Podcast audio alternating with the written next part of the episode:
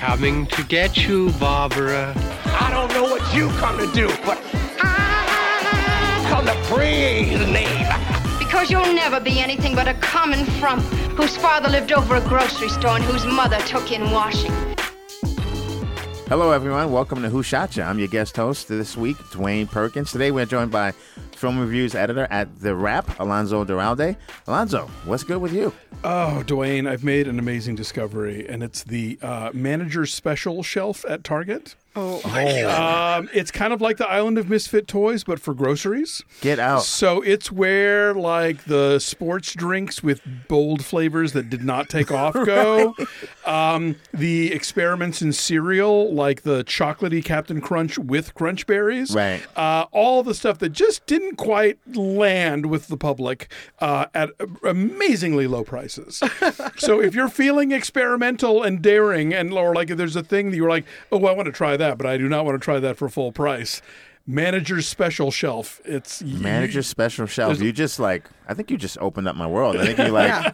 You'll never be the same. you We changed know- my life for the better. You can eat things other than raisin bagels. Right. Yeah. Yes. Yeah, There's a well, we- whole big existence out there. I've had two raisin bagels today. You know, I for might go different the- meals. That's the, the Yeah, thing. yeah, Dwayne. breakfast and lunch. And I might do the trifecta and have another one. Yes. Oh. And I had the exact same tea as well, um, a medicine ball tea from Starbucks, which is, I think, two different tea flavors: lemonade and honey. Are, are you one of those people that like when you, you you're gonna like do a diet and you make like one chicken breast for every day of the week and they all go yeah. in a Tupperware? Not really, because I could never prepare for a whole week of food. Because that just makes me sad. I The, can't the deal Sunday with meal prep. right. The only thing I can do that with uh, is eggs. Like I can boil like eight eggs and then eat them over the course of a few days. But other than that, my life is too crazy. You know, Fair in my mind, my life is too crazy. Um, but manager special shelf, that's absolutely amazing. uh, we're also joined by film uh, producer and film festival programmer Drea Clark. Drea, what's good? Um, what's good with me is the AAUW, which is the American Association of University Women, founded in 1881. And just this week, my mother in Northern California became a chapter president. Ooh. Here, Oh, here for Linda Clark. Um, the AAW. AAUW. It's a not. lot. A, it's not an easy. The ah, as I like to call it. Ah. Um, it's a pretty sweet organization. It started in 1881, and anyone, any woman can join that has an associate degree or beyond from some university or college. And in like 1885, one of the first things they had to do, which kind of focuses all of their philanthropy now, was sort of prove their own existence. There was some dude at Harvard saying that if women went to college, it led to like infertility and all of this nonsense. Wow, and that so, guy never he's never been to a sorority house. yeah, anyway. right. And so, um, and so they began uh, clinical research and of the women who were in university doing this thing and debunked it. And so since then, they do a lot of um, STEM support. They do a lot of, um, and since the '60s, it's gotten more and more sort of immersed in Right. And activism, STEM, science, technology. Engineering, Engineering, and math. math, Mhm. okay. And so they provide scholarships. They do a lot of like Title IX Mm. legislation was largely started by an AU um, group. So it's a really it's cool. I'm sure it would like all my mother really wants in this world is for me, my sister, and my sister-in-law to join the AAUW. So hopefully, me giving it a shout out will Suffice. band aid that for a little bit more. Does she get a gavel or anything? Listen, she she's a clerk. She comes with a gavel. She already had one of those. Where do you think I learned this? And she's uh, North Carolina No, no uh, northern. Northern California. She's Oh, Northern California, in I'm sorry. Yeah. Nice. Um, yeah, I'm very proud of my Gidget. Oh, also the best part, no, not the best part, but a part that perfectly references my family is that I found this news out because my dad texted me, my sister, my sister in law, and he told us by saying, Oh, so your mom hasn't told you this, but she's, you know, becoming president and they're doing it tomorrow. And the best part is men are not invited to the ceremony. Whoa. All right, that's Skipper, he's going to stay home. Just like baby showers. Yeah, it's perfect. It's beautiful. I, uh, and why aren't why why are men not invited? Do you know? Listen, the women have too much to do. Right, right. They're just they're going to install her and move along with business. It seems like like one way to ensure that no mansplaining happens is to not Don't have let them Menzies. come. Yeah. Yeah, it's Hats- not a bad idea. Hats off. Dwayne, um, what's good? Dwayne, what's good? Oh, Oh, thank you guys. it's guys. a permanent fight. Um, well, for me, what's good? A lot, a lot. I'm here with you guys, so that's good. I'm all cinnamon raisin bageled up, which is also good. And um, I wrote a book with a friend of mine. Um, we started this process maybe three or four years ago, and it is now available on Amazon. So that's Ah, it's called uh, Zombie Run. It's basically a love story in a post-apocalyptic zombie world. Two uh, human beings find each other and they fall in love, and you know. Figure out, try to figure a way out of this zombie existence. Film rights are available. Yeah, well, yeah. So far, yes, yes. I mean, it's just just came out, and basically, um, it was a movie idea I had. And then my buddy Koji, who I write with, he said, "Let's do a book instead." And so there you have it. And, and the uh, chapters alternate from the the guy's perspective and the girl's perspective, not in first person, still in third person. But I wrote the guy parts, he wrote the girl parts. So it's like um, it's like a weird zombie love letter between me and him. I guess I don't know. Nice. Abelard and Eloise Nice. of the undead. So yeah, that's, That's what's good. exciting. Yeah, it is. Uh, thank you. Very exciting, and hopefully people will like it. I mean, he's a zombie guy, Koji. I'm not a zombie guy. You know, in terms of he loves zombie movies. I like them, so you know, I don't know when the zombie community gets So you're their the hands on it. romance Oh. guy. right, right, right. He brought the zombies, you brought the romance. Right. That's good. Listen, there are worse things to be known for. Everybody Exactly. plays to their strengths. Exactly. And uh, by the way, on today's show, we'll be discussing John Wick, Chapter 3, Parabellum, if I'm saying that right. We will answer a call from the Who Shot line. And as always, we've got staff picks. But first, it's time for our news segment called It a Dick, uh, if I'm saying that right. Oh, you are. For, is That's this it. important? Do I care? Each of us will read a news segment and answer a question. Is this important? Do I care? Uh, I'll go first. Uh, Chris Rock is bringing back the Saw franchise. It was recently announced by Lionsgate and Twisted Pictures that they're partnering with comedian uh, Chris Rock to bring back the Saw franchise. Rock is going to executive produce, but he also came up with the story himself. Um, here's what Lionsgate chairman Joe Drake had to say about it. When Chris Rock came to us and described in chilling detail his fantastic vision that reimagines and spins off the world of the notorious Jigsaw Killer, we were all in. Uh, the new Saw movie will open in theaters October 23rd, uh, 2020, which is a very specific date. Anyway, is this important? Do you care? Well, I think Lionsgate owes Chris Rock a favor anyway, because if you'll recall, the Madea Boo movies started as a joke in top five. The Oh my God. The, the, the Chris yeah, Rock yeah. has he's, got, he's made this character about like he's made a movie about like Toussaint Louverture or something, and he goes to opening night to see who's lined up for his movie, and he sees all these people and he gets excited, but then he finds out that they're all lined up to see Boo a Madea Halloween. Oh, my And then gosh. you know Tyler Perry's like. I like that idea, and that's how Boo happened. So you know you're welcome, Lionsgate. That is amazing, and it's that's pretty gangster of Tyler Perry to do oh, that. Oh, God, you totally- Yes. Like, that's like Oh, you think that's funny? Watch. gangster. Yeah, Yeah. Um, I first off, the idea of all of the people now lining up to try and get a taste of the Get Out money is going to Oh be my God, I was just thinking that, incredible yes. watching that. What's f- interesting to me is that Chris Rock is an exec producer of this. It's and so I'm like, does he even get a story by? There's different there's different directors, there's different writers, and even like James Wan and Mark Burg and Oren Koules, the original producers, are coming back. So it's this very funny Chris Rock.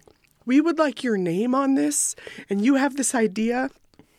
Are you fine being an EP and we'll send you like a cut every week? I mean, Right, it, right. it means different things for different people, but I found just the crediting um, a real interesting Pandora's box of what could that mean? I, I like the idea that, that like after Get Out, all the black comics Yes. are going to come forward with Yes. their ideas. So like you know Cedric the Entertainer's Texas Chainsaw Massacre. Would you know, watch. yeah. Would watch. You know, Absolutely. Wanda Sykes's Bram Stoker's Dracula, whatever. Uh, you know. I mean, listen. all of these I would watch. I mean, I have a book called Zombie Run, but me personally, I'm a comedian too. I'm a stand up. I don't know if I have a horror film in me. You know, like I, I I watch horror films begrudgingly because I'm easily scared. So I just don't you know, I hope that that's not another thing I have to do You know, now. maybe Like, maybe catch the next wave. Dwayne. yeah, yeah, because fine. it's like I already got to do Instagram. I just don't want now. I got to write a horror movie. Like, can I just be funny? I don't know. As your new friend, I kind of want you to be part of that cash grab. Right, right. I know, I know, but I can Cyrano you some horror ideas, and That would be great. We can do a whole thing. well, that's the thing. We'll do a whole bit. reboot the Doctor Goldfoot franchise Right. or something. did Chris go to them or did they go to Chris? This they is, said he went to them. you know, which like is like again George why- Foreman didn't really make the grill. You know what I mean? How dare you, sir? Besmirching the Foreman name. Quentin Tarantino's new film Once Upon a Time in Hollywood premiered at Cannes, uh, well, today as we're recording this, but premiered at this year's Cannes Film Festival.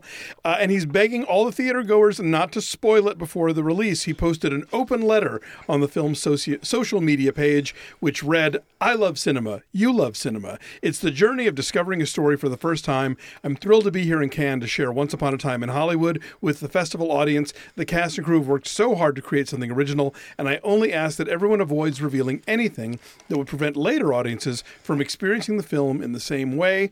Once Upon a Time in Hollywood opens nationwide July 26th. Is this important? Do you care? Well, I don't know. It, to me, it feels like um, it's he's disrespecting the you know people who also love film. Like, I mean, I'm sure there's a lot of people who are like, you don't have to tell us this. We know this already. so it feels a little bit like um, um, being- it's Condescending? condescending. Yes, Yeah. it's condescending.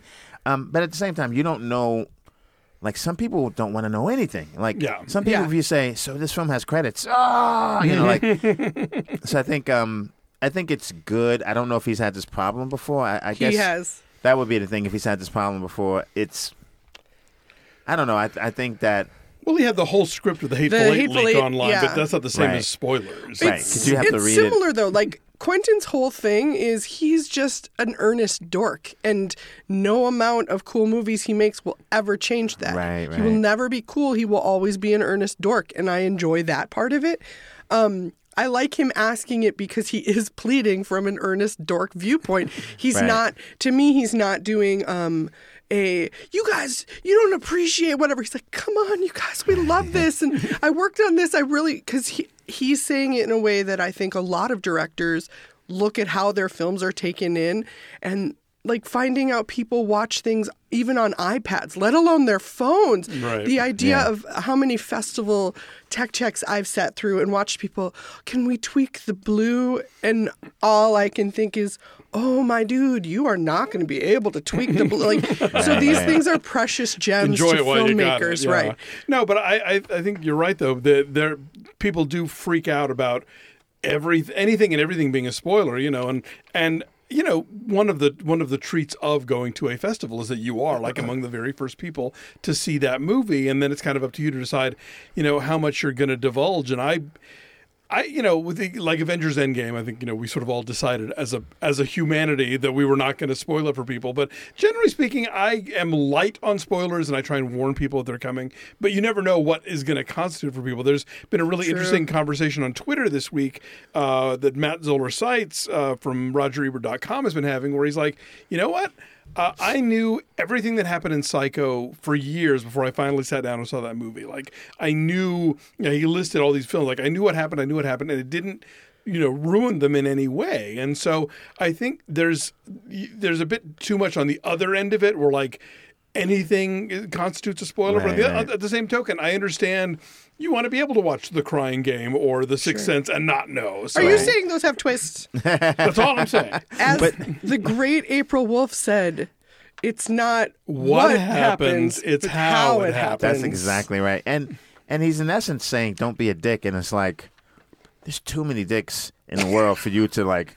You can't begin to regulate that. Like mm. someone, someone's going to be a dick. But you know don't what I mean? need to try? also, Quentin, like, let's just be careful in that glass, glass house, Right, right? right. Right. But no, I, I, I, you're right. I, I think from a from a from a movie nerd point of view, it's like, guys, come on, let's Yeah. let's all enjoy right. this. But it's like it's, it's I don't know. It's like the internet. You know, it's just Sure. you can't contain anything these days. No, you know? no, no. So, but I, I care, and I, I, I, I vow to Quentin that I won't, I won't spoil it. So. Dwayne, I'm that's willing to make that, beautiful. yes. Also, it's one of my favorite things when someone actually answers if it's important or do they care.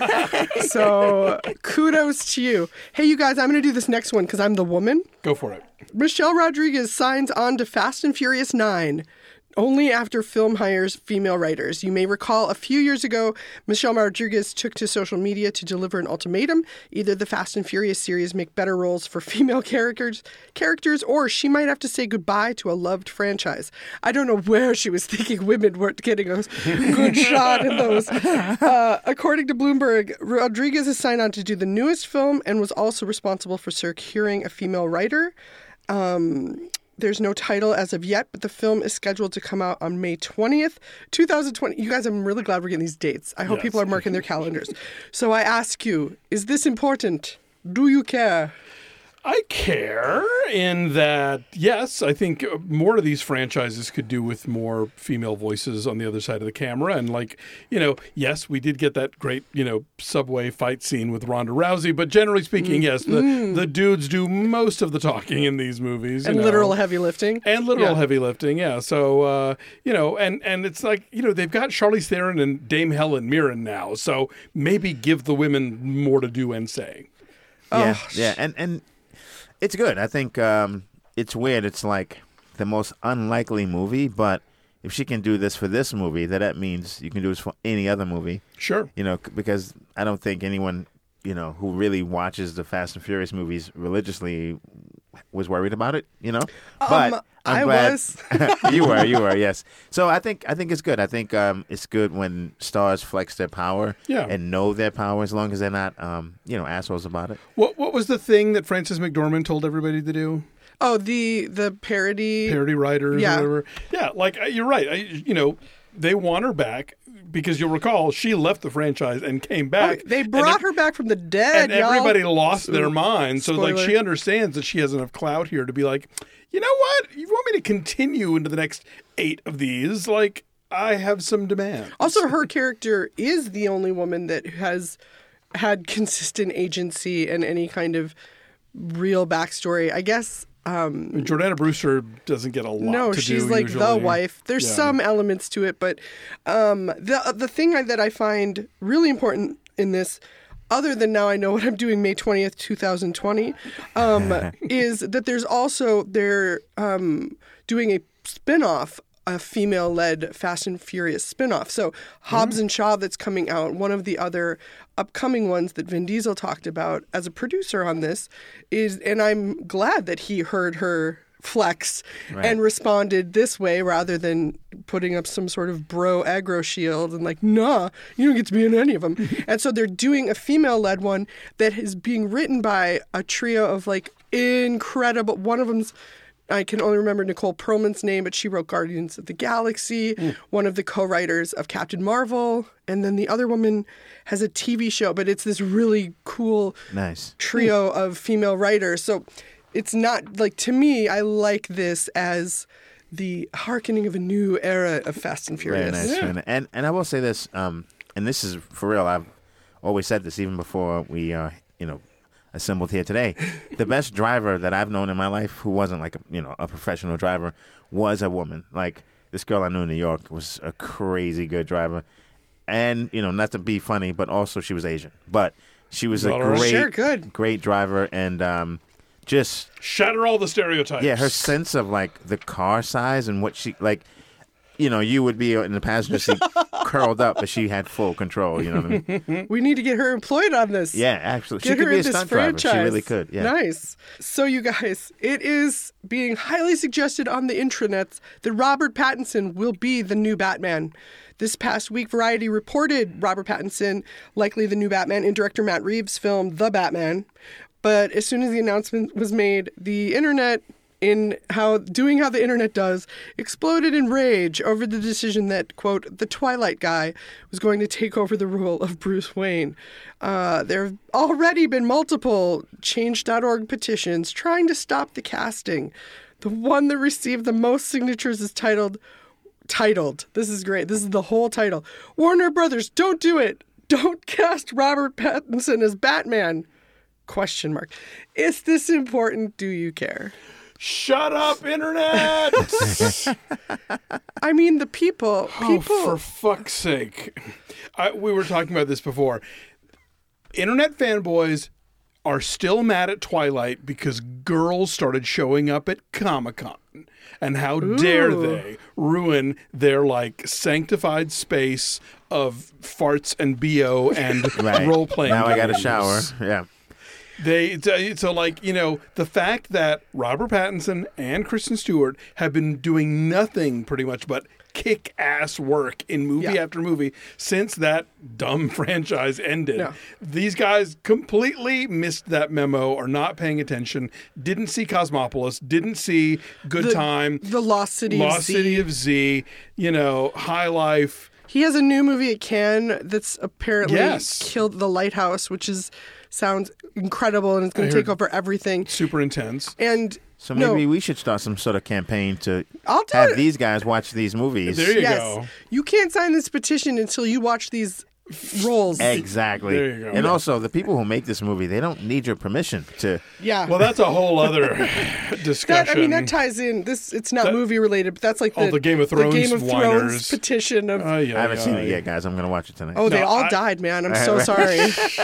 I've never never seen it, but I just uh, the thing I hate about one of the things I hate about the internet is this notion that fans think they have a say in how art goes, and you don't. You don't. yeah. You know, you can you Go can write your partake fan or not you know. partake. Right, That's your you get to vote with your box office dollars, and you should choose those wisely.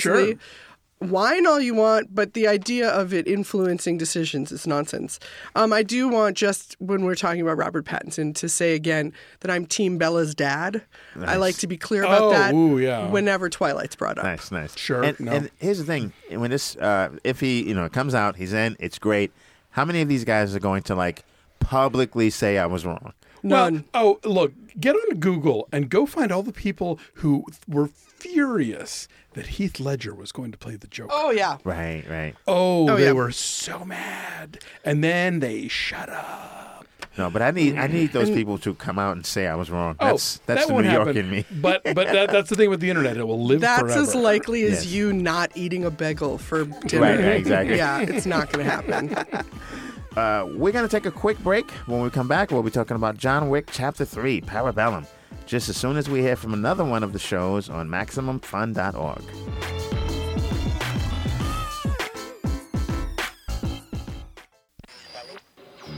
Welcome back to Fireside Chat on KMAX. With me in studio to take your calls is the dopest duo on the West Coast, Oliver Wong and Morgan Rhodes. Go ahead, caller. Hey, uh, I'm looking for a music podcast that's insightful and thoughtful, but like also helps me discover artists and albums that I've never heard of. Yeah, man. Sounds like you need to listen to Heat Rocks. Every week, myself and I'm Morgan Rhodes and my co host here, Oliver Wong, talk to influential guests about a canonical album that has changed their lives. Guests like Moby, Open Mike Eagle, talk about albums by Prince, Joni Mitchell, and so much more. Yo, what's that show called again? Heat Rocks deep dives into hot records. Every Thursday on Maximum Fun.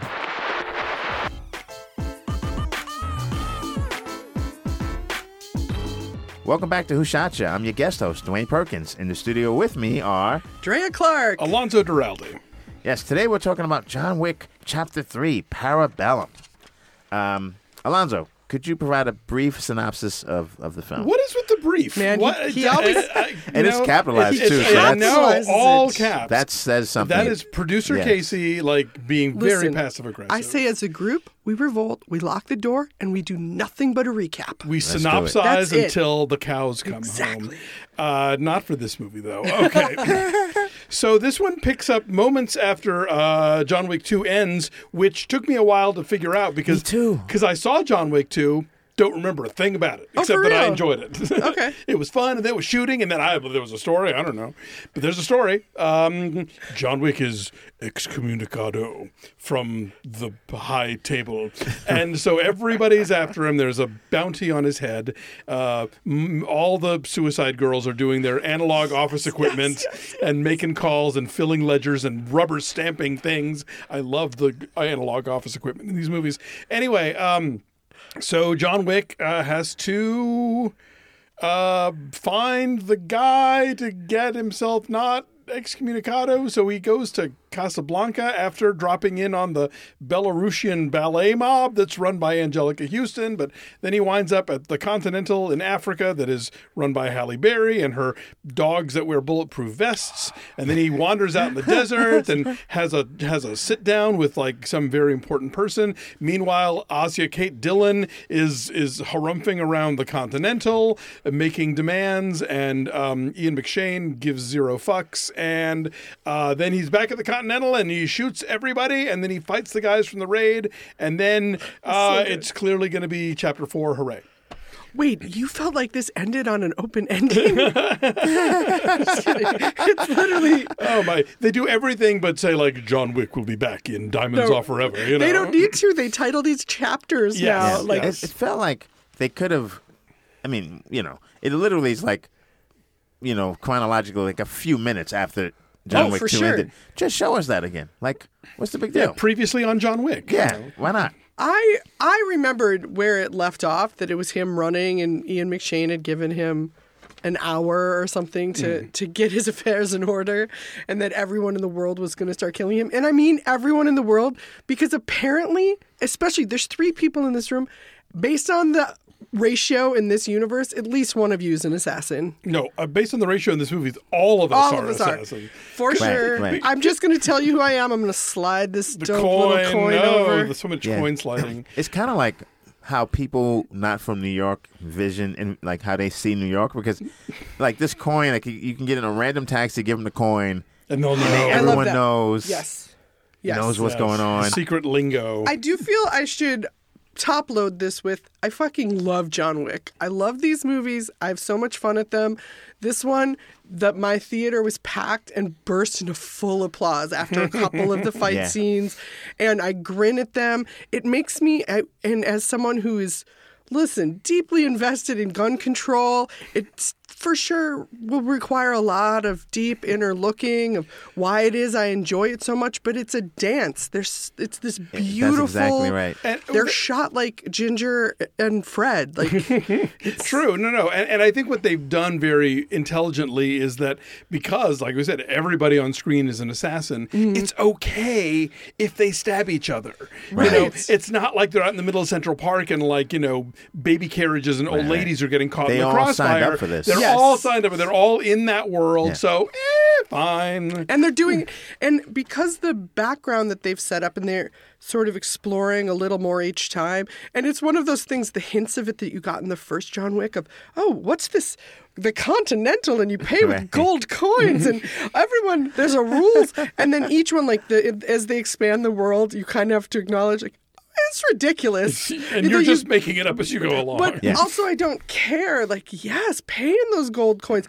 You mentioning the Suicide Girls is wonderful because it is there's every part of this, the detail to, or the attention to detail is gorgeous. It's it again, it could be completely pointless, but it's so rich, it's so interesting, and it makes you, oh, love it, swoon. Yeah, and and uh, what I was gonna ask you guys, I can't remember now. How ma- how many pages of like, if you take out the fights, Twelve. like what is this? Yeah, It's a twelve-page script. the script. Yes. because Slightly no- longer than All Is Lost. yeah, like there's no talking. No, I mean, there's mean- barely any dialogue of note. I mean, the, it's all like very epigrammatic, you know, like these sort of short, loaded little, you know, uh, uh, phrases or you know sentences with double entendre and Oh, you know some it. some Yeah. e- that are either delivered very coolly or very archly. Yeah, You know, it's it, it's kind of like a. I, I thought when I watched it, I was thinking, and I'm not well versed, but it felt like a a Hong Kong action Oh, movie or something. kind of yeah, You know? like less less insane with the acrobatics and stuff, but but the the the same level of uh, uh, adrenaline for sure. right. You know, and and and sort of like logic defying gunplay. Oh, you know? it felt like a video game in that sense. Like it was Yeah. like I don't know if there is a there probably is a John Wick video game, but There would have to be, Like, right? it- would that be, be- redundant? The thing I like is that this is I hear myself say, you guys, what I like is that he doesn't just use guns. He also kills people with knives. and library books. And library books. The book kill, amazing. oh yeah. Well, But the Oh, my but I was going to say because of that, each of these in in again in comparing this to musicals, especially sort of old Hollywood musicals, Sure. a lot of those fight scenes are shot um, f- widescreen. You're seeing the full movement of the body. They're long shots. Most people who are shooting, like talk about Fast and Furious, those people love close up, Edit, edit, edit, edit. edit Kind of, I think I know. Someone hit this, someone shifted. Right. Whereas in John Wick, you're getting this fluidity. You're getting the sense of, oh, you people trained to learn this knife dance, essentially. Right. Well, this is a movie that's made by like former stunt coordinators. Yeah, yeah. Who want to give stunt coordinators or, or stunt people like the room to sort of ply their trade and do the thing they do. And somebody was saying these are really all just kind of like stealth Matrix sequels, like that. First. Like the basically the, Yeah, ma- the Matrix yeah. switched us all into thinking that we're in this like hyper violent video game world because it's cooler, and so we'd go along with it. These are all a training sequence that Neo could have done to use that kind of to learn that kind of fighting. Yeah, like he has no Right. idea that he's back in basically. and it's it feels like like you said the book kill. As I watched that, I just I just picture guys in the room like, okay, how is this guy gonna die? Like people sat in a room and decided how each person would die, and and they keep raising the the ante. You know what I mean? and I like the New Yorkiness of it because, like, he doesn't just kill somebody with a library book; he kills somebody with a library book at In the, New York yeah. Public Library. He's not just running from motorcycles on a horse; he's doing it on the Brooklyn Yeah. Bridge. You know, uh, or, or I assume it's the Brooklyn Bridge. I'm sure it's probably meant some to New Yorkers be. be like, eh, "It's the George Washington," actually, but you know, whatever, some bridge. Uh, there's just there's a lot of moments that have that specificity to it, specificity to it, and again, y- it is this weird cartoon world that is sort of our parallel universe to the rest of us that we don't know about, that we don't see, but that's happening, you know, just around the corner from from where we're standing. So to put them in real life locations doing this nonsense, you know, is is just, it's, it's kind of a fun combo. My, I, I mean, I I really enjoyed the first two films, and I mostly enjoyed this one. If I have a quibble, it's that it's you get so many great action sequences early on that the movie cannot mm. maintain that level I, of I agree. of I awesome. agree. They top loaded it a, a bit. Yeah. You you got the library scene, then you've got the Hall of Knives, then The you've got the horses kicking people in the stables, Oh. then you've got the horses and the oh. motorcycles, and so it's kind of like I I can't the- no, just By know. the way, those are all perfect examples of that idea of there's no such thing as spoilers because it's how it's done. Because you saying the horse is kicking people does not tell you what It that scene not is. at all. Not at all. No, I agree. I think that the, like I said, the more they try and shingle world building onto this, the crumblier it gets. that said, there were also small. The fact that he goes to Casablanca is amazing to me, and straight up the guy that met him there, and then we only had one scene with, but there was a guy who met him there that reminded me of, um, oh my God, kill me from Casablanca. Greenstreet, No, from from uh, Casablanca, the Humphrey Bogart, Claude Rains. Claude Rains. Okay. That he had the like twinkle in his eye. We're on ten like, thousand dollar pyramid Yes, all of a sudden. we are. Well, normally you like read my mind on those, so we'll have to work on our telepathy. But then him, so him ending up at the desert, that did become that thing too. Of what was their checklist of how many things we definitely want a very city feel. What could Can look like all- Lawrence of Arabia? Yeah. exactly? That was a little Dark Knightish too, like you know. Oh, Batman y- Begins? Yeah, handling your business, then you're somewhere else. I don't know if that's a rebirth or sort Mm. of you regroup. Now you're back. Um, for for me too, like I really enjoyed the movie, but it, there was an evilness to it, which I don't know. I'm like didn't sit well with me, um, only because of the the table, and it just felt very, you know, Illuminati, secret Mm. society kind of esque and which is okay, but everyone's like selling their soul and killing their friends, and but not killing their friends. But they said they were going to kill their friends, you know. Yeah. kind of. There's the I totally agree on the if it wasn't this chapter feeling, I would have had a little more what's this high table? I don't like I like the free for all sort of part of this world. I don't like the idea. I get enough of that in my world of the machinations of government or whatever. I don't need this Right, right. nonsense. Um, but one of the things, and actually talking about the desert and Halle Berry and her dogs, the John Wick casting always is incredible. And for a franchise that's built on being such a bro friendly, I mean, it is. It's video game, it's targeted, it's all these things. I find it more accessible to women. Most of the bigger fans I know are females, not just of the Keanu, which we can definitely talk about, but also that they in their casting of oh we had this franchise it did well who are we going to people this world with and like in the second one they brought in ruby rose who spoke in asl and um uh, the oh the italian actress who was like this 46 year old love interest and has like this, the like naked scene. Is it Valeria Golino or No, it's Shireen something Claudia Shireen. Uh, don't quote me on it. But then in, in this one, like as you mentioned, it's Asia Kate Dillon. Yeah, like I assume. they brought in arguably the world's most famous non-binary actor Yes. to play the lead villain and. I just- Anjelica Huston. Anjelica Huston, and that Halle Berry, and that when you meet Halle Berry's character, you're meant to immediately infer, oh, these are people who maybe came up in the ranks of assassin together, Right. and so who's age appropriate? They're the same age. They found a, you know, so Right, there's right. something Oh, about that of like, oh, there's a black actress also in her 50s who kills it literally and just Yes. figuratively well, in this. And then also, I think you know because his backstory is like his wife died, but she gave him a puppy, and then they killed the puppy, and now everyone must die because they killed the puppy. Like that's a very you know, that backstory tracks for me. yeah, yeah. And I love the one it's, thing it's very too. unbroy. this movie Yeah, true. as they go on they know it like they kind of like fine tune what the movie is who like they make fun of the dog thing like they're kind of like owning this is what Sure, we sure. are now you know and I, I I thought that was kind of cool but let's talk Ke- Keanu um is there a, uh, another movie I star will- that has ever been so universally beloved? And um how's he created such a prolific character?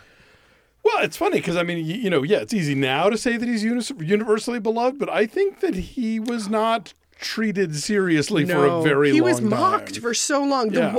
I remember the woe stuff. In speaking of self-referential, when the Matrix, when the you know the first leap comes across, and he does the whoa of that being this callback to his surfer guy in Point Break, and even Bill and Ted. So. Um, I remember there was that interview with Charlie Sheen where he talked about how like you know Coppola and Bernardo Bertolucci and like he rattled on and like all these directors. He goes, they look at him and they go, "That's my guy." Like it you know, it's like and of course where's Charlie Sheen now? Um, but anyway, it just I think that it was very it was it was the popular thing to dump on Keanu for a long time. Yeah. but he is a movie star. Yes. and he has a screen persona that people love. And this role you, might think on paper wouldn't fit what he does but because it's he's of so few words and because it is so action oriented and because he does have to be charismatic and likable and you know even as he's doing terrible things to, to bad people uh, yeah he's perfect for it. And I think universally is the perfect way to say it too, because one of the things about him, he's marketable across the world, which is not possible. There Mm-hmm. are plenty of guys who Hollywood would love to be. we- I mean, our leading men are aging out. Right. They've been trying to, like, they're like, oh, come on, Jake Gyllenhaal, Ryan Gosling. They're trying so hard to find the next George Clooney and Brad Pitt, and instead, George Clooney and Brad Pitt keep being the stars in movies. Keanu is different from all of them. He's beloved in universal things and part of it also ties back to what I love about John Wick is Keanu has he's badass and an unbelievable fighter, but also the guy looks like a sensitive guy. I mean, he Right, that's right. at the at the core of it, like you're saying, the dog killing that this is motivated by this sympathetic thing. But I think all of his characters have that. He's both sort of the embodiment of a lot of things that dudes. I keep saying bro, but that is what I'm thinking. That like the bro would sort of look up to, of like, oh, he's really good fighter and he can shoot and he does all the training himself. Like you can watch the videos of him. He has motorcycles, but also he's a sensitive guy. He will probably turn this conversation to Shakespeare if he can. He's real respectful of people. There's just nothing but kind stories about him. And there's something about that that feeds into his movie star mystique in a way that, I mean, who who else ha- hits the same points as Keanu Reeves? right because I think it's like usually and um all those I- quadrants for like All a, them, all them juicy quadrants. Right. For like a you know, woman, if you want a guy who's strong and sensitive, usually Oh, have to sort of like Either sort of uh, yeah, sacrifice in one of the categories, you know. But here's a guy who, like you said, sensitive, but you have to feel really safe in terms of what he can do to anyone who might approach you on the street, you but know. he also wouldn't want to. Do you know what I'm saying? they would have to force him to. Yeah, they would have to force him to. only under duress he would also ask you if you were comfortable taking it on yourself, you know? Right. But see, I like, and you know, it's weird because he does have that sensitivity, but he also, I think, is kind in a sense because when he kills people, there's no like, it's almost like you know, you have to be cruel to be kind kind of thing. There's a lot of headshots in this movie. Oh, there's yeah. a lot hmm. of like, Oh, yeah. Like I'm just going to end you, and I'm not a killer, but when I watch movies, I don't like when they don't kill someone. Oh yeah, no, I went know? to see The Intruder, and when they got Dennis Quaid, Dave made fun of me because I because they like they, they they knock him down and they walk up, and I'm like, remove the head. right? And Hello, this guy, double tapped. None of you watch Zombieland. sometimes I think you could save bullets. Um, how many casualties would you say this film had? If you had to guess, not that I, I don't have man. the answer. Interesting. Uh, You'd have to break it. I mean, the the, the initial knife scene alone, like 20, 25 dudes I'm ran thinking through. over the course of the film at least uh, 150. yeah, I don't know. That's a lot. That's they a lot. and they also again not just changing the style of fighting which i like because again every song Sure. should feel different every Yep.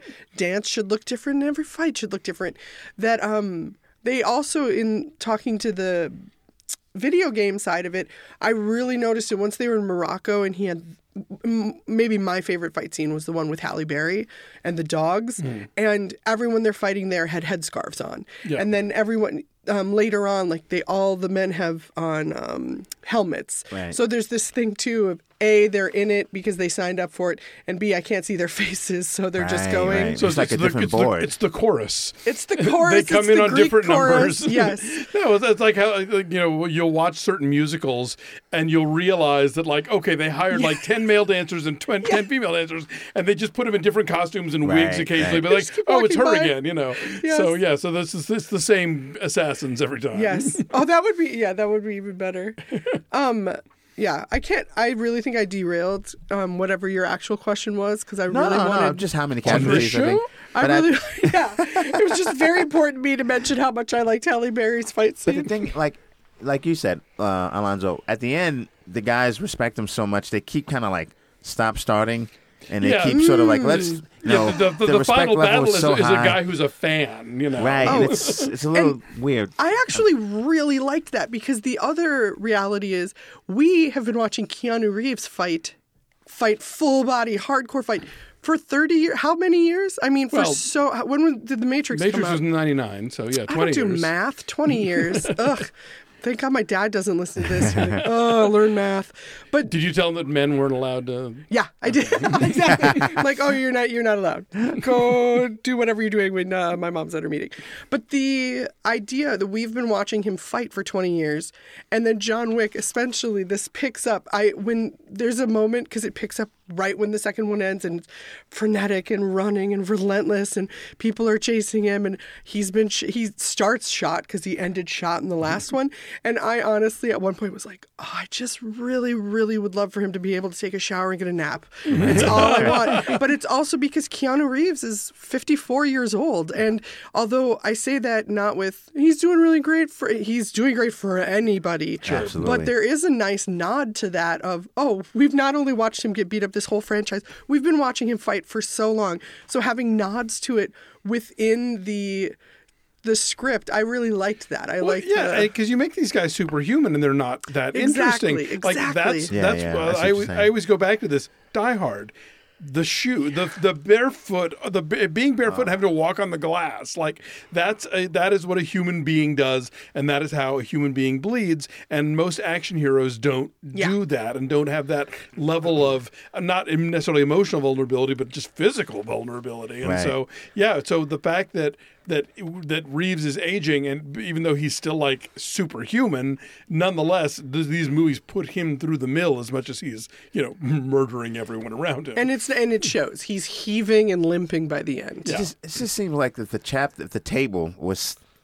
that powerful, then it'd be like no fighting it. You know, I don't know if that's some sort of a uh, metaphor, but yeah, like no but fighting that- in the but, boardroom. But that, no, no, no, no. But if they, you're saying if, if they were that powerful, there's no way to beat them. Right, but, right, But then there's exactly. no movie. Ah. no, no, I know, I know. But it's just sort of like the choices when when when when guessed with when when faced with like A or B. You know, like it's like a fork in the road. They go straight. It- Sure. That happens a few times, and you're like, "Oh, okay, I guess that was an option. yeah, I didn't Yeah. know that was an option." Um, so, for our final review of John Wick Chapter Three, Parabellum, would you screen it, stream it, or skip it? I'm screen it. Screen it for sure. Get on the big screen. Um, I've been in a deep, loving relationship with Keanu Reeves now for many years, and I just want him to do well because he's my boyfriend and best friend. And so, um, but yeah, no, this movie's fantastic and fun. Yeah, I would say screen it for sure because uh, it's a great popcorn movie. You need to see these fights on the big screen to, I think, fully appreciate them. And it's and it's a pretty kick-ass movie. So Yeah, I, I I would say screen it. It's arguably my least favorite of the three, just because I think again it has pacing issues because it, so much great stuff happens in the first act Right. that the movie kind of has doesn't have as many places to go after And that. chapter and- two was so memorable for you. Clearly, so- yes, but I mean, no, but I, I knew I had fun while I was watching Yeah. it. Uh, but yeah, you're right. You do want to see these on the big screen. Like I remember back in the '90s when, like, if you wanted to see Hong Kong movies, you either had to like drive out to you know the neighborhoods where like Chinese people lived and they showed those movies with no subtitles, Oh, or like midnight shows at art houses or whatever, you know. And uh, and yeah, you it's not the same as watching them on the small screen. So take it all in. Gotta screen it. Unless you have a screen at home, then you can stream it on your screen. Uh, we'll be right back after we hear from another show from Maximum Fun.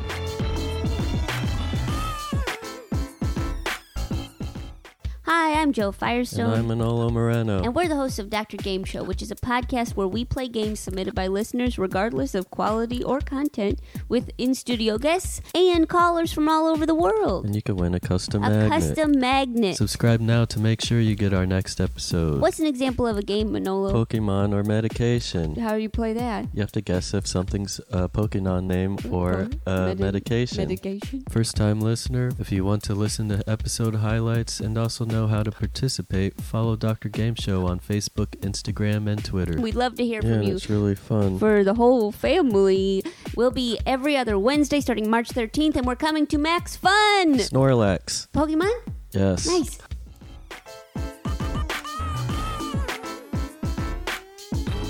Welcome back to Who Shot Ya? I'm your guest host, Dwayne Perkins. In the studio with me are Alonzo Duralde, Drea Clark. Now it's time to answer a call from the Who Shot line. Let's listen to the call. Hey guys, it's DJ. Hello, April, Alonzo, and Drea. My bad. I was just listening to the episode with uh, Kevin Navy, who's a great guest. I think you guys should have one again. I had a question. Think, listening to your uh, staff picks, I was wondering if there was a origin story for the directors that you fell in love with when you were younger, or just when you fell in love with film. So, who was the first time you ever knew a director's name attached to a film versus just an actor? And has that director kept his place in your pantheon? Uh, thanks for all the great episodes. You're always a highlight of the week, and thanks again. Thank you, DJ. Good question. That was nice. Um, I have one, and it's I have a couple actually, and most of them um, ended in total disappointment because that's the shape life generally Sure. takes. Um, but I very distinctly remember watching Beetlejuice um, when on VHS because I was in junior high or something, but we could rent it and loved it and was immediately struck with I didn't think it looked like anything else I had seen. The world of it was so distinctive and unusual. And it also had a lot I could relate to in ways that were surprising to me. Um, and so I learned Tim Burton and then looked that up because I I didn't like Pee Wee's. I think I was too young for, or I had missed, and I went back for. And then in very quick succession, he did Batman, and then Edward Scissorhands, and then Batman again, Batman Returns. Returns. Whoops, Nightmare Before Christmas, Ed Wood, like all of these movies that were about kind of weirdos who were also kind of awesome, which I think many preteen teenagers can relate to. And there was also, it was the kind of thing, I weirdly was super into trauma films when I was young. Um, that scans somehow. That's, that says a lot about me, but part of it is that there was, I just like things that look different. And Burton's movies looked so different from anything else. It gave me the idea of film is artistry.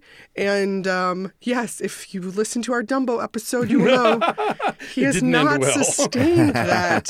But I do, I have this inherent well of goodwill towards him because, especially at a very formative time, of what his brand was and what his visual just craft looks like meant so much to me. I, I have to Christmas actually you and just mention that he didn't direct Nightmare Before Christmas, but it is Tim Burton's The Nightmare Before Christmas, so it's I did that very much his vision. I so- did that on purpose so you could Christmas actually me. Bless your heart. um, mine actually, uh, it would probably be Alfred Hitchcock. Um, well, because here's the thing. I, I, I don't know if I've ever told this story on this show before, but um, part of how I got into movies as a child was um, I, I was total menopause baby. Like my my mom had six kids in eight years, and then I was born five years after that. So my oldest brother is 12 years older than I am and he went to Harvard in the early 70s, where like the Casablanca revival was happening, the Marx Brothers revival was happening. Like, there was a lot of sort of classic Hollywood stuff that was really kind of centered in repertory, you know, around that campus. And so he came home from college with all of these books about like MGM musicals and Greta Garbo and you know all these different sort of old Hollywood things. And one of them was um, uh, Donald Spoto's first book about Alfred Hitchcock, the one that he wrote when Hitchcock was still alive, which where he was like a total suck up, not the sort of mommy dearest book he wrote after Hitchcock died.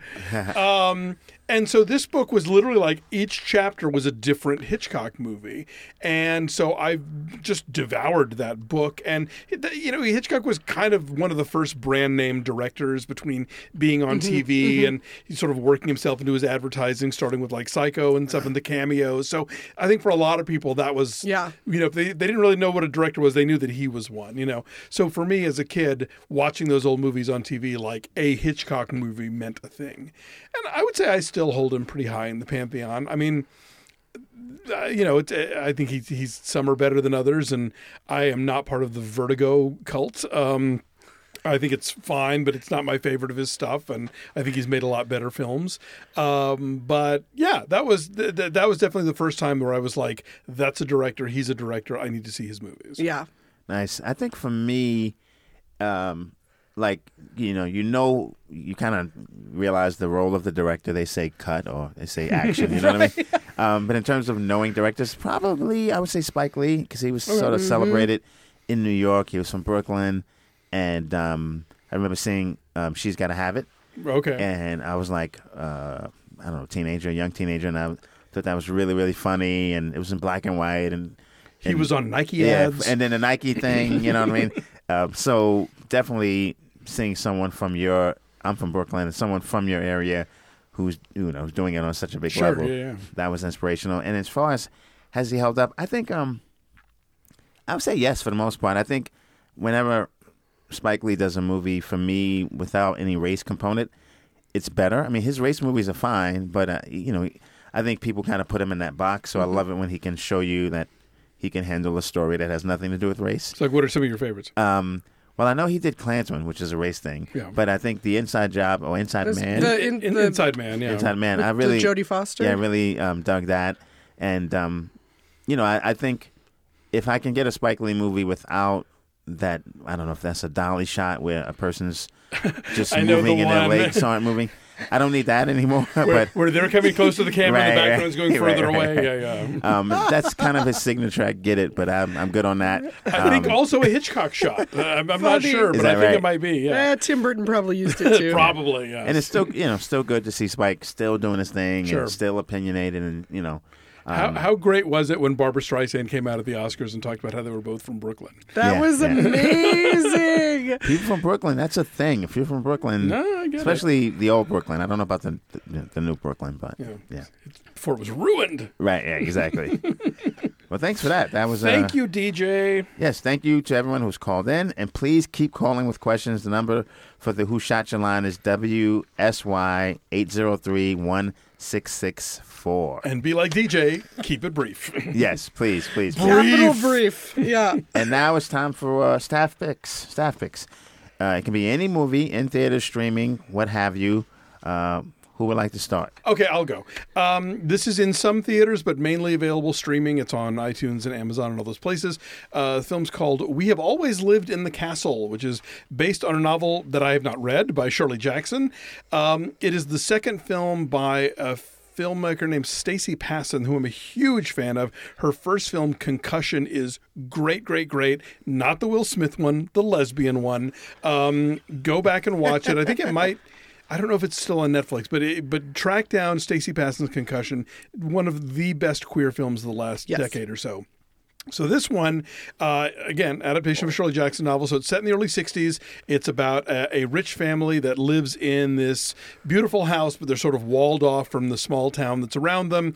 Uh, there has been a tragedy. The parents were poisoned, um, and you know the people in the town think that the older daughter did it, but you know she was cleared, but they still suspect her, and they think you know just awful things about the family. So the older daughter is played by Alexandra Daddario. Her younger sister, who's like 18, is played by Taissa Farmiga. mega And uh, they live in the house with their uncle, who has been uh, wheelchair bound since the poisoning, played by uh, Crispin Glover. And then one day, their rakish cousin, played by Sebastian Stan, shows up, who clearly has uh, malicious intent, but only uh, only Tessa Farmiga's character seems to know that that's the deal. She is constantly sort of burying these totems in the yard to cast protective spells over her family, but finally, uh, push is going to come to shove between her and the cousin, between the family and the town. Uh, it's a dynamite movie. I really enjoyed it. Terrific performances, and again, Stacie Passon, great filmmaker. And it's a period piece. It's It really is. beautifully stylized.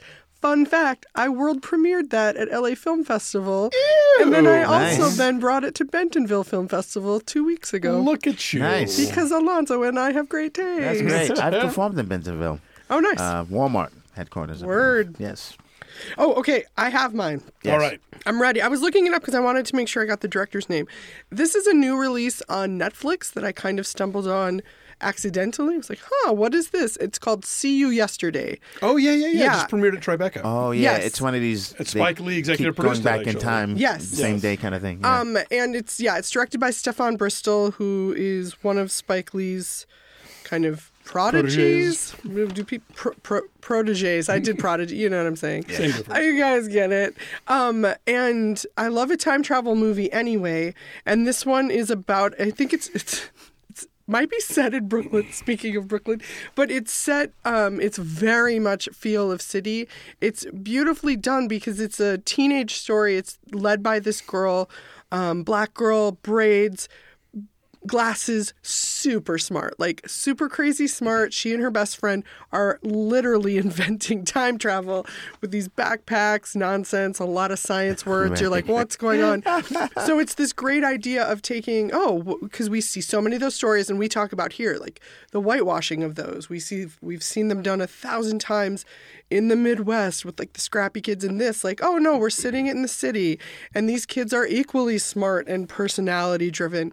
Um, but the part that I found interesting and wondered if they pulled off and really liked is the tonal switch because the incident that happens that makes her really want to go back in time is her brother, who's a young black man, 20 ish, late teens, is shot by a policeman yeah. shot and killed. And so obviously it, it puts the sort of onus and the, the sense of urgency for her going back in time. Um, it gives it more weight.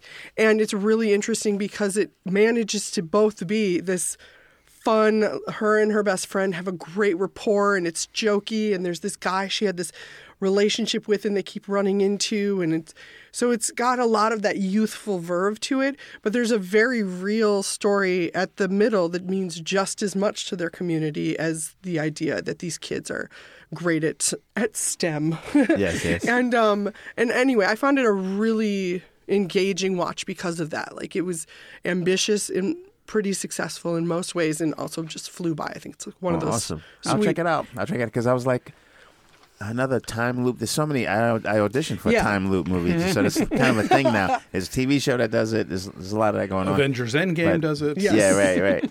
Um, Sorry, so- spoiler. Right. well, mine is. Um, I don't know if you've had this on this uh, show before, but I went with uh, one of my favorite movies of all time, Cooley High. Um, 1975 movie. I believe. I feel like when I was really small, my mom took me to see it, and I barely knew what was happening. Um, but it's a it's a coming of age tale about these black kids in high school. A lot of Motown music. It's just a fun watch set in Chicago. Um, it's alluded to in many many rap songs. So don't listen to a rap song before you watch this movie because they, they might give away the ending. Um, the Fugees video "Killing Me Softly" Mm. is like basically a scene from this movie is acted out in that in that video. Oh, I never knew that. Yeah, um, the movie, I, I believe the movie theater scene, and also at the end of the Fugees, they kind of tell you what happened to everyone. I'm sure that's this movie didn't invent that, but this is the first movie I saw where they let you know what happened to the characters Right, right. beyond. I um, love that. and yeah, it's just a great. Garrett Morris is in it. Um, when I used- sometimes I tease Garrett Morris because um, he used to have a comedy club downtown, and there's a guy in this movie um, who's who's like the, he was like in the movie uh, the show A Different World. Oh, He was Glynn Glynn uh, Glynn, Glynn Turman. Turman, oh, yeah, yeah. he was like the The science you know, teacher who dies in science teacher. Gremlins. Yeah, he was the professor, and and Garrett Morris is so old. He was his teacher in Cooley High. Like he wasn't. He was his teacher in Cooley High. So it's a really fun, fun movie. A lot of um, you know, just teenage hijinks, and, Irene and then it gets kind of in that one, serious. Am I don't know. right? She is. Let me. I mean, I have the cast up here. I forget, She- but it's, she no, could that, be. that is that's a, that's a very influential black film of the seventies. And I, I want to give a shout out real quick. Not a great movie, but uh, the Sun is also a star. Mm. Is one of the few movies I've ever seen that is set in New York and has not one white speaking role. Is that right? Nice. That's The- like the Asian guy and the black girl. yeah, yeah, and like John Leguizamo is in it, but like literally no white people talk in this movie. That's I funny. think See You Yesterday has only one white speaking role, and it's great because it's a small little cameo as the science teacher of Michael J. Fox. Boom. Depends on the neighborhood, I guess. You know. Yeah, yeah. So yeah, that's great. So check those those movies out, guys. Uh, now it's time for five star reviews. If you leave us a five star review, we'll read it on air. Grace Under Pressure. Oh, that's such a good name. Don't let your films. Oh, sorry. Don't let your friend's film student roommate get you down. Listen to this. I will dearly miss Ricky bringing to the show what I've been referring to as the unofficial Wu Tang Minute. Truth. But it's great to hear the other hosts trucking on and keeping the spirit.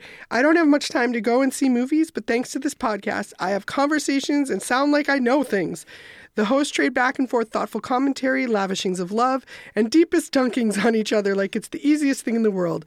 It's a giggly, intelligent joy every week. Ah, Andrea, if you're reading or hearing this, I love you. I love you, Grace Under Pressure. And Nathan Gwynn just says, "What's good with me? This podcast." Nice. Aw. Well, uh, Dwayne, thank you for being here. Thank you for having me. Thank Been- you. It, it's been a treat. Where uh, where can folks find you? Where can they buy your zombie book? All the things. Uh, yes, Oh, my yeah. Zombie Run book uh, is on Amazon. So just type in Zombie Run and Dwayne Perkins. Uh, DwaynePerkins.com is my website. You can see where I'll be performing in and around the Los Angeles area. Um, I write on a game show called Funny. Well, I content produce on a game show called Funny You Should Ask, uh, where every question has a funny answer. So check that out. Just hit up your local listings. We're on all over, but we're syndicated, so you have to find it. Yeah. Um, yeah, and I'm Dwayne Perkins on, on Instagram. And uh, the Twitter? Yes. Uh, Funny DP is my Twitter handle. Yes. DPs can be hilarious. Yeah, right, That's right. a whole other story. if you have a, a comment or a suggestion about this week's show, tweet us at Who Shot Ya Pod. Uh, our Facebook group can be found at www.facebook.com slash groups slash Who Shot Podcast or send us an email at who shot ya at maximumfun.org. Uh, one more time, the Who Shot Ya line number is WSY 803-1664. Our producer is Casey O'Brien. Our senior producer is Laura Swisher. This is a production of MaximumFun.org.